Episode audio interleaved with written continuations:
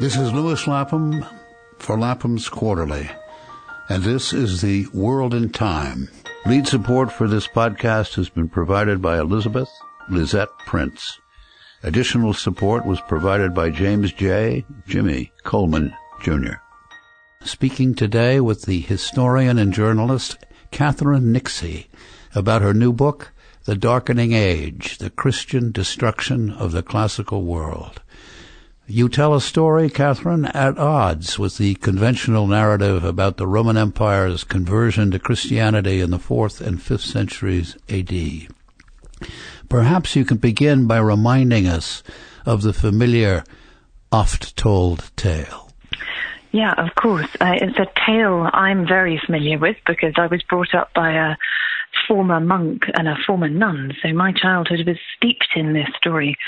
And it's the narrative we've seen in a hundred Hollywood films. It's the one we sing in hymns in church. And it's the story of wicked, oppressing Romans crushing the Christians of the empire who just want to be free and want to praise God and want to show each other love and that the evil Romans are stopping them doing it. And in fact, actually, when you look at almost any element of that story, it's a nonsense. So take one part of it, the idea that the Romans were crushing other people's religion. They just simply weren't. On the whole, they left Christians in peace. I mean, there's a very obvious fact that shows us that the Romans were not the rotten oppressors of narrative, and that's that in the world today there are two billion Christians and there are no Roman pagans left now. That gives you an idea of who was fighting really hard in this battle and who won. The Christians won. And so what were the Romans like? Well, they just weren't that interested in persecuting Christians. These tales we have of martyrs being pursued by beastly Roman governors, you know, they're always in Hollywood. They're often played by Peter Ustinov. They're often fat and they're, you know, hounding these Christians to death. And it's rubbish. So more often than not, the Romans just left the Christians in peace. When Christians did appear before them, the Roman governors would often try and let the Christians off. They didn't want to execute them, partly because they couldn't be bothered, partly they had better things to do, and partly because they realized full well that they didn't want martyrs on their hands. But more, they just weren't that bothered, right? So the Christians will turn up before them and say, kill me, because the Christians this is the thing we don't understand today. They really, really wanted to die because it was said that if you were a martyr, if you died a martyr's death, you would get a hundred times the rewards in heaven. You'd get a hundred times the oxen, a hundred times the family, a hundred times the children. And so there were Christians who not only had a suicidal desire for martyrdom, but who actually committed suicide to get these martyrs' rewards in heaven and, of course, fame on earth, because being a martyr was, you know, a short route to fame. George Bernard Shaw once said that becoming a martyr is the only way that you can become famous without talent or ability. And I think it was true, as true then as it is now. All right, remind, re- remind us along these lines of the Roman uh, historian Pliny as a governor in Bithynia in 111 AD, who his attitude is the attitude of the civilized Roman world. Yeah. Right? So yeah.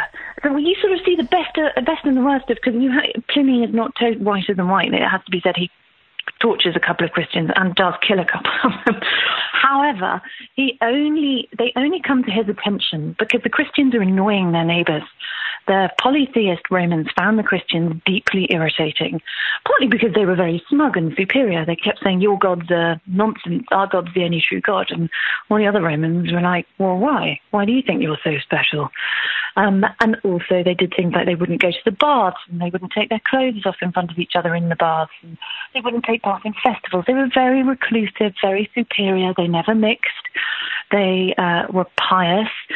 And so then they start irritating their neighbors, and people start writing letters to Pliny because he's a governor in a place called Bithynia Pontus, which is what you need to know about it is it's basically the back of beyond. It's what is today uh, northern northern Turkey, what was then Asia Minor. So people write to him and they say, "Look, these Christians are really annoying. Will you do something about them?" So he looks into what they're doing, and this is the first record we have of a Roman governor meeting with Christians, and it's nothing like the story. So Pliny is he's a bit baffled. What are these Christians doing? So he asks them what they're doing, and they say, well, "We like to eat together and sing hymns." And he says, "Okay, fine, uh, but you have to sacrifice to the emperor." So they, so some of them do, and some of them don't. Now, sacrificing to the emperor is not in Roman eyes, this is what annoyed the Romans about the Christians. It was that they didn't take part in the things in the empire. It wasn't that they wanted the Christians to become not Christian. They just wanted them to worship, to not to worship. They wanted them to show respect to the empire itself. So it was like standing for the national anthem or taking your hat off uh, as a mark of respect when the president came into the room, something like that. Um, and so Pliny then writes to the emperor and he says, I don't know what to do with these Christians. People are angry about them. They don't bother me. What should I do? And the emperor says, and this is so different from the films, the emperor says, these people must not be hounded out and you must not take anonymous declarations against them. He said it's quite against the spirit of our age. So what you get is in this first encounter, recorded encounter between the Romans and the Christians, you get the Roman Empire saying, Emperor, saying, leave them alone. We, ha- we must not hound these people out. That is not what we do. Now, if you fast forward 150 years and you come to when the Christians gain power almost instantly, that the world changes. And the Christians, by contrast, pursue a policy of hounding out every last pagan eventually until there are no more left. And that's why, you know, we have the situation where we have two billion Christians and no what we would call pagan. All right. Move forward from 111 AD, Pliny and Trajan, to St. Anthony in 270. And what, what has happened uh, by that time? I mean, the, the manners and mores of the Roman Empire, their attitude toward pleasure, their attitude toward baths, mm-hmm. their mm-hmm. attitude toward sexual congress between mm-hmm. men and women is is uh, very liberal. But how, how do we get how do we get Saint Anthony? Talk about him for a while because because this is this is the beginning of of the of the uh, you know the war ag- against evil. Mm. So it's really amazing. In the middle of this empire that is really far more liberal than anything that you'll see again for for hundreds, possibly you know well over a millennium. You know the Romans they have their gods and they worship their gods, but their gods aren't that interested in what they do in their private lives. And in their private lives, the Romans have limits, but they have fun. So there's a famous Roman gravestone, and it says, uh, bathing in Venus, and by Venus they mean lovemaking, uh, wear you out, but they are the stuff of life. Um, and they have this general idea that life should be enjoyed. So a really common motif you see on Roman houses, on their mosaics and on their drinking cups, is a picture of a skeleton drinking. And underneath will say something like, have fun, enjoy your life. And these appear all over the Roman Empire. And the idea is, well, it's Horace's famous carpe diem. Life is short. Make the most of it while you can. And that is, if you were to sum up the general idea of the Roman Empire, that's not a bad idea to choose. You know, there were people who were more Puritan, but generally that was the thought, you know, you're not here for long, have fun. And then come the Christians, and their idea is radically different because their idea. Their idea is the ancient idea is that the meaning of life is the pursuit of beauty and pleasure, and yeah. that Christians change pleasure to sin and the meaning of life to pain. Exactly. And they say, firstly, God is watching you. Secondly, He doesn't want you to have fun. And thirdly, pleasure in all its forms is a sin. So in the ancient world, you know, typical ancient spends his time bathing, hunting, swimming, making love, you know, having fun with his his friends, and then St. Anthony is the perfect Christian because what he does is he goes to live in the desert and eats nothing but a dry piece of bread sort of every 30 days or something and he lives in a cave and he becomes incredibly thin and he what he says he's doing is fighting with demons. So what you start to see is that the Christians start to call anything that they don't agree with becomes a demon. So if you disagree with me you're a demon. If you're not Christian you're a demon. And St Anthony spends all his life in the desert fighting with different kind of demons imaginary demons. So he doesn't have any uh, friends around him. He doesn't have any food. And crucially, he doesn't have any books. So St. Anthony becomes celebrated because he knows nothing. This is the glorious thing that people talk about Anthony. And he inspires St. Augustine because he doesn't read any books and he just sits in the desert starving himself. And he becomes the perfect Christian. So the perfect Roman had been this kind of what we would think of as a Renaissance man, someone who is at once, you know, healthy in mind and body. That's the phrase, anima sans in corpore sano, who is fit, who is healthy, who is beautiful, and who learns a lot, who reads a lot, who speaks several languages, who is conversant with the Greek tragedies, with the Roman philosophers. And then the Christians start to worship this man who lives in a hole in a desert and who reads no books. And they start to say things like, wisdom is foolishness. So this is what you get in St. Paul writes this, wisdom is foolishness because you don't need books. They just puff you up. You don't need, you don't need philosophy. It just contradicts Christianity. All you need is yourself and your God. And that is the way to salvation. And that attitude begins to become, to appeal to large numbers of people toward the end of the third century. And St. Anthony is a personification, an exemplar, celebrity of that attitude. So paradoxically, this guy who says don't read, you know, this this man who is celebrated for not reading books becomes something of a kind of bestseller in the ancient world, and people read his life. And you have stories of people giving up their book collections when they become Christian. They say, "I don't need don't need these books anymore. I have God." And so there is a this is a criticism that the pagans raise again and again against the Christians is that they're stupid. So the Christ- non-Christians, when they look at Christianity, firstly, they can't understand how you could celebrate a book such as the Bible that's written so badly, because the Bible is supposed to be the Word of God. And if this is the Word of God, God is terrible at grammar and doesn't seem to be able to understand how to speak properly. And he doesn't even know the right words for things. He's saying, the equivalent of, of serviette for napkin and settee for sofa, and he's making all these mistakes. So the non-Christians are like, this, this man is a fool. And he's, you know, and these, these one philosopher describes the Old Testament as utter trash. He says, it's utter trash. You wouldn't tell stories like this to a child. And another one says, I don't, you know, Jonah and the whale. What is that nonsense? There's no way a man could survive in the belly of a fish. And there's a real horror among pagan intellectuals and also among Christian intellectuals at the stupidity, what they see as the stupidity of Christian teaching. But in the new Christian world, that doesn't matter because the new Christian world says, well, pagan philosophy is evil and it all disagrees with itself. And crucially, it tells you that God doesn't matter. So there's lots of pagan philosophies that say things like, we're all made of atoms, you don't have to worry about God. Or there is no creator God, you don't have to pray to anyone, you don't have to be afraid, be free. You know, the world is a free and beautiful place. You're just atoms and stuff, and when you die, you die. And the Christians really attack, particularly the philosophy that said that.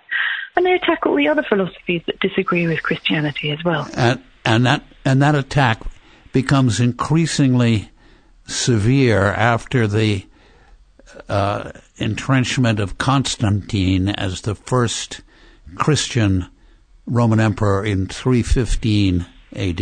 Exactly. So the date that really, really matters in the conversion of Europe is that Constantine sees this flaming cross in the sky, and then he is convinced that God is protecting him, and he starts to favor the Christian God over all the other gods. And from then on, that moment on, everything starts to turn, and this very varied and vigorous empire starts to become increasingly mono, increasingly singular, increasingly monotheistic, but also increasingly singular in all the behaviors that it considers acceptable.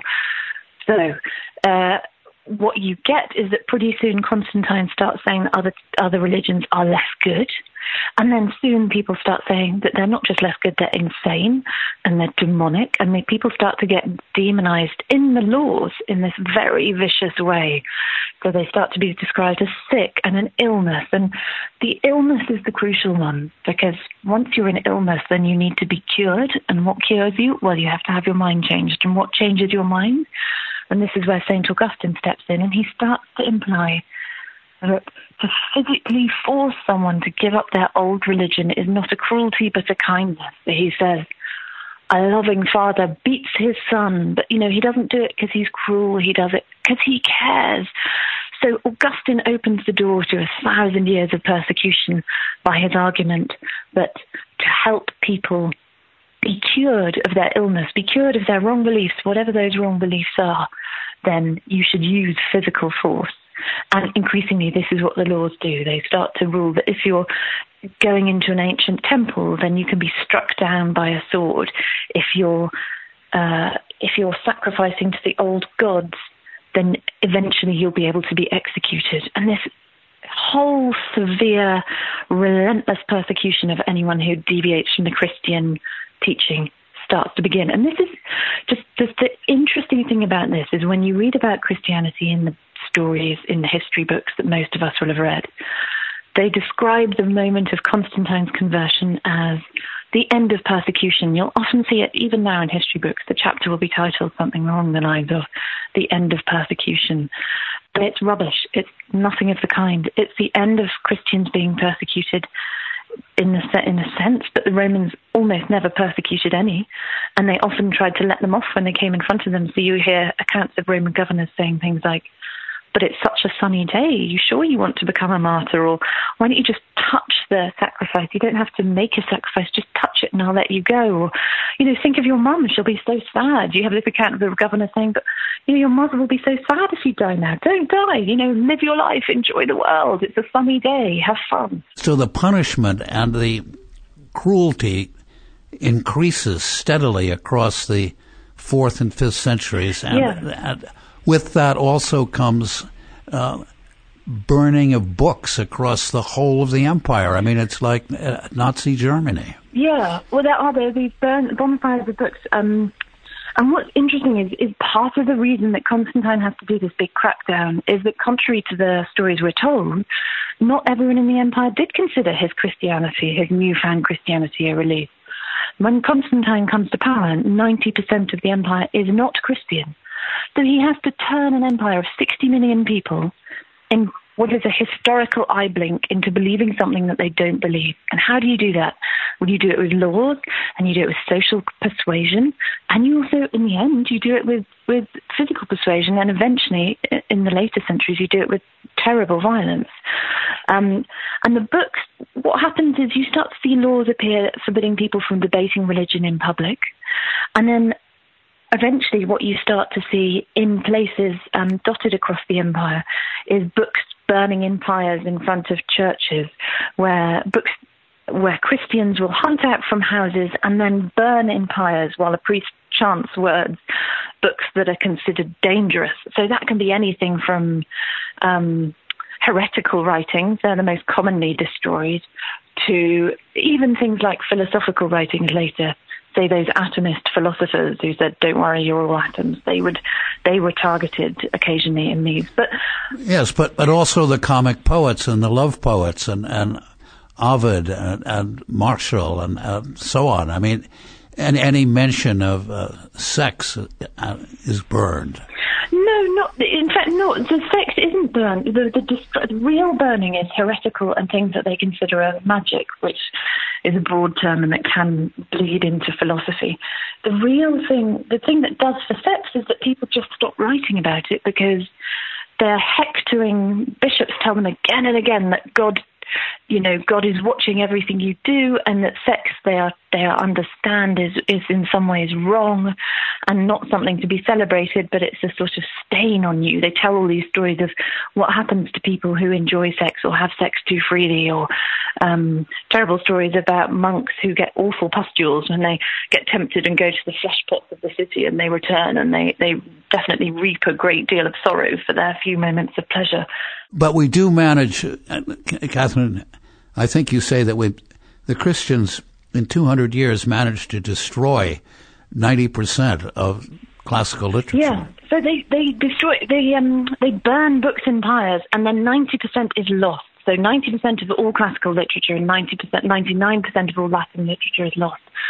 And what survives survives in one or two copies, and it it's lost because mainly not because of these burnings. This is what I explained in the I can't remember which chapter it is, but it's lost because people start to despise it and they stop copying it, they stop reading it, they they tell each other that they shouldn't read it, that it's wrong, it's wicked, it's demonic, and they, it just totally, it goes from libraries, and, and libraries also suffer in this period because they're often in temples which are pulled down.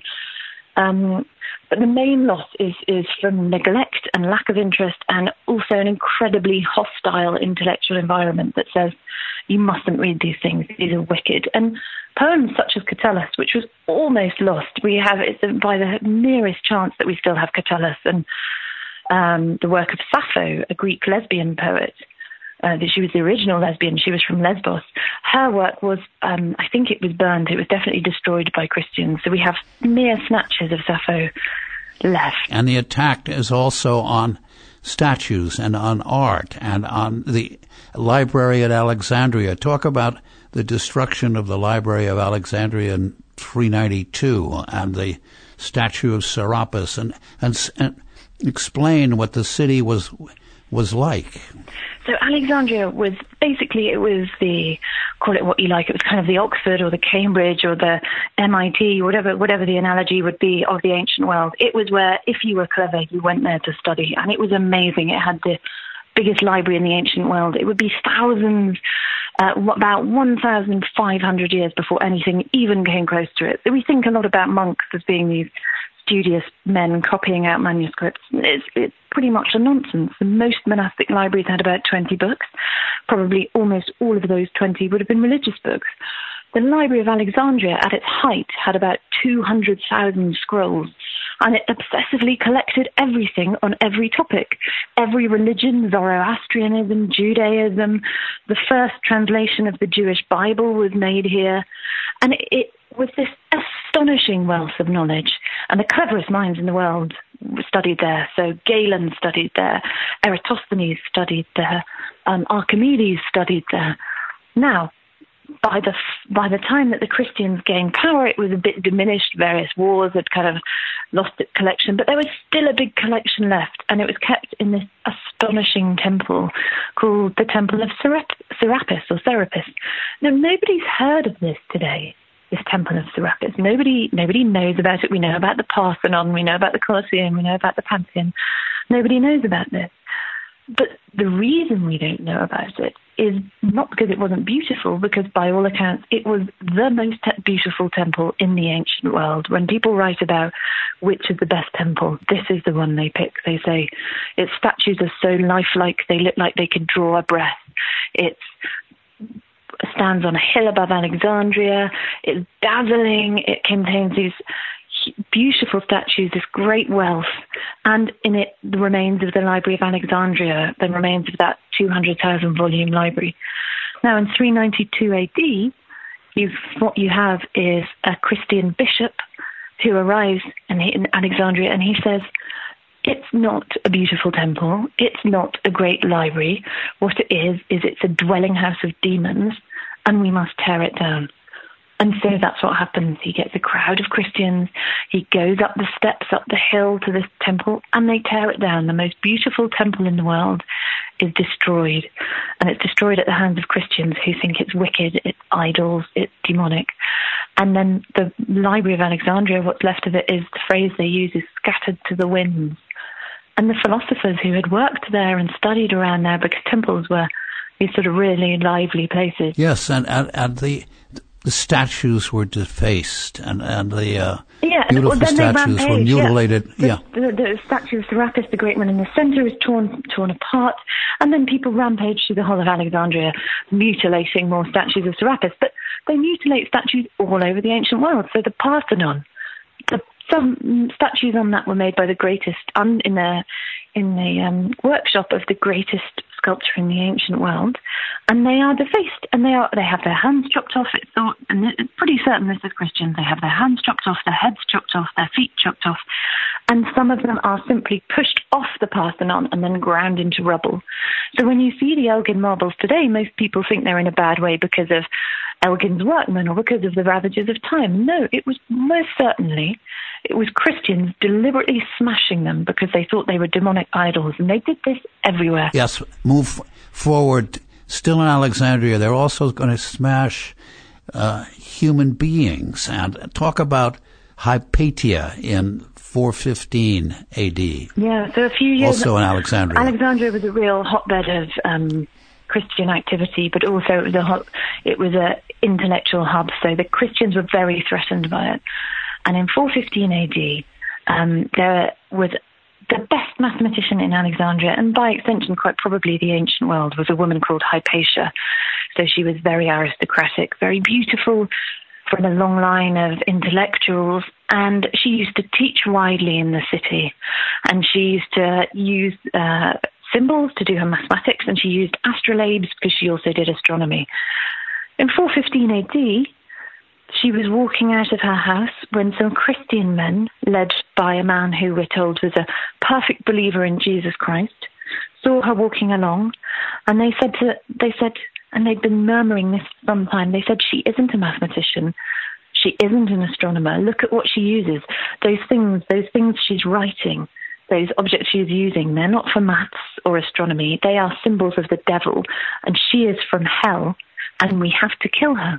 So they take this woman, the most brilliant mathematician of her age, they drag her from her chariot, and they flay her alive. And the accounts, that according to some of the accounts, they gouge out her eyes while she still gasps for breath. It is to, and and then they burn burn. Yeah, they take her body, body, to the edge edge of the city, and, and the accounts vary that it's probably she burnt. They burn it in this thing that's a sort of rubbish heap at the edge of the city, and it's horrifying. This goes around the whole ancient world, and it sends the most powerful message to anyone who is not a Christian. Within a period of just over twenty years, you have demolished the most beautiful ancient temple, and you have killed the most brilliant ancient mathematician, and that speaks volumes. And philosophy in Alexandria after that plummets because people are terrified.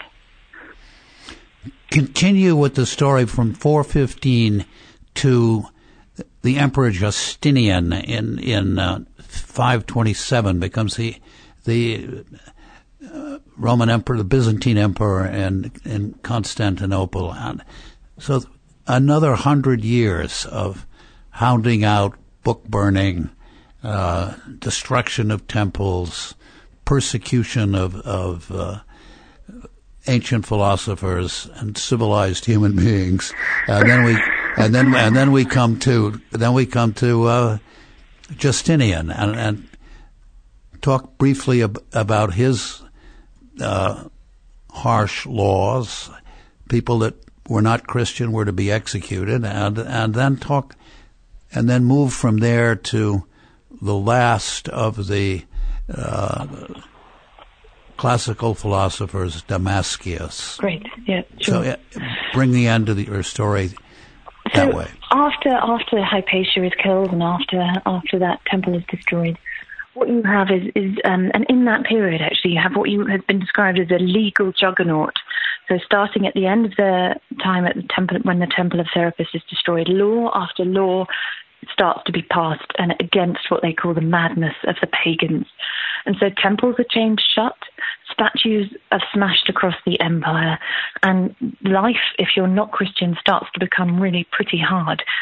And one of the things you get in this period, is you get these amazing arguments from non-Christians saying, "Please, please, will you like let us be? Will you, you know, why can't we also do what we want?" And there's this wonderful man called Symmachus who writes to the emperor and he says, we see the same stars, the same sky is shared by all. What does it matter what way we use to seek the truth? So, what does it matter what God we worship? You know, we offer you prayers, not a battle. But the Christians, what they see themselves as fighting, like St. Anthony in the desert, battling those demons, they see that they are fighting a battle. There is good and there is evil. There is Christian, God, and there are all other gods. And their aim and their duty, if they're Christian, is to wipe out all these other religions. And that's how Justinian fits in. So Justinian is a kind of quite a strange man. He is a fervent Christian in a way that's hard for us to understand in the modern world, but he sees it as his job to close all the roads. This is the phrase that's used to close the roads that lead to error. So he starts making these incredibly violent laws against homosexuality. So if you're homosexual, then in Justinian's law you should be executed. And you get stories of bishops who are accused of having a relationship together. They're castrated and then paraded around town. um, in cages on the shoulders of people people to other people to see what happens if you practice homosexuality. And he passes a law that says that if you encourage someone to commit adultery, you're a nurse and you encourage your ward, so if you're a kind of nanny and you encourage your woman you're in charge of to commit adultery, then you will have molten lead poured down your throat because Justinian said, you know, we have to close the close the opening through which the suggestion of error came. And then the most famous law of Justinian is in 529 AD. What he decides to do is he decides to crack down on what he sees in some ways as a source of terrible ideas. And he says, we have to stop the teachers, the insanity of these pagan teachers who are teaching ways that are non Christian. And he says, what his words are is that he says we're going to, they, they shut the school at Athens. Now, this is one of the most famous schools in the ancient world. It's the Academy at Athens. And today, when we hear of something called an academy, it's called an academy because of this school. So they traced their own history back to Plato. Now, there were gaps, actually, but they saw themselves as being the inheritors of Plato who founded this academy. And then Justinian in 529 AD passes laws that are going to close it. And the reason that he does it is because he wants these philosophers to stop their teaching. So they're teaching things that that are in competition with Christianity and also could make Christians doubt their own beliefs. So he passes laws that say that if you, everyone in the empire now has to become a Christian. If you're not Christian, you have to get yourself to the church and convert. And if you don't get yourself to the church and convert, then you are going to be punished. And it doesn't end there. It says if you don't get yourself to the church, if you go to the church and convert, and then you're found going back to your old gods, you will be executed. But the most famous one is he shuts this academy, and this academy that traces its history back a thousand years to the time of Plato. And that's when people come to write about this period later, they call it Gibbon said that Christianity was more damaging to ancient philosophy than all of the barbarians. And this is the time, this is the date when people say, and from this moment on, the Dark Ages begin. Because from this moment on, philosophy is no longer free that that that I mean, your book is is to me uh, deeply enlightening. I mean, why the, you say that this this story is is well known in academia, but it, it is not so well known, I don't think, in in in our popular literature even today. It's interesting. The story of Christian the Christian conversion of Europe has been told almost entirely from pagan sources uh, from from Christian sources. Sorry. So you never hear these. Even academic books will almost entirely tell it from the Christian point of view. These pagan sources, people like Seneca saying, "What's going on? Why can't we all be live together?" Um, they are just not used. And partly it's because for most of the time that these have been studied, they've been studied by Christians. Um, and until 1871, to teach in Oxford or Cambridge, you practically had to be ordained. So you practically had to be a member, a, an active member of the Church of England. You sort of had to be a priest. And when stories were written against the Christians, such as Gibbon, they found themselves on an index of prohibited books. So the, the, Vatican instantly placed Gibbon's Decline and Fall of the Roman Empire, which was critical towards Christians, placed it on an index of forbidden books, banning it effectively from the regions over which the church had control. I have one final point, and the uh, Augustine's notions of, of cruelty and persecution and, and his belief that ignorance is power. I mean, I, I, I read Augustine and I'm reminded of George Orwell, the, the in 1984, war is peace, freedom is slavery, ignorance is strength. Mm-hmm. I mean, that's pretty much Augustine's pitch too, no? Uh, Augustine is such a st- strange and an interesting man, and a, in some ways an extremely dislikable man, because he says these things like, uh, you know, he celebrates ignorance in others at the same time as reading as much as he can himself, which is, I think, a common thing. Those who celebrate uh, ignorance for the masses rarely don't have enormous libraries themselves. And I mean, I think the most dangerous thing about Augustine, but you're right, he has this kind of double think where he will say things that seem paradoxical, but also powerful. So he says these things like, we will cure them by cutting out their cancer. So he's amazing at twisting words to make it sound like, make cruelty sound like kindness. And it had a terrible influence. I mean, he's been credited with the following thousand years of Christian persecution of anyone who didn't agree with them. Catherine, I truly enjoy reading your book. I think it's it's uh, an important book. I hope many people read it. And thank you very much. We've been speaking today with Catherine Nixey about her new book, The Darkening Age: The Christian Destruction of the Classical World. Thank you very much. It was lovely to speak to you. Lapham's Quarterly brings voices from the past up to the microphone of the present. Save more than 30% off the cover price and subscribe today for only $49. Visit laphamsquarterly.org slash podcast for more details.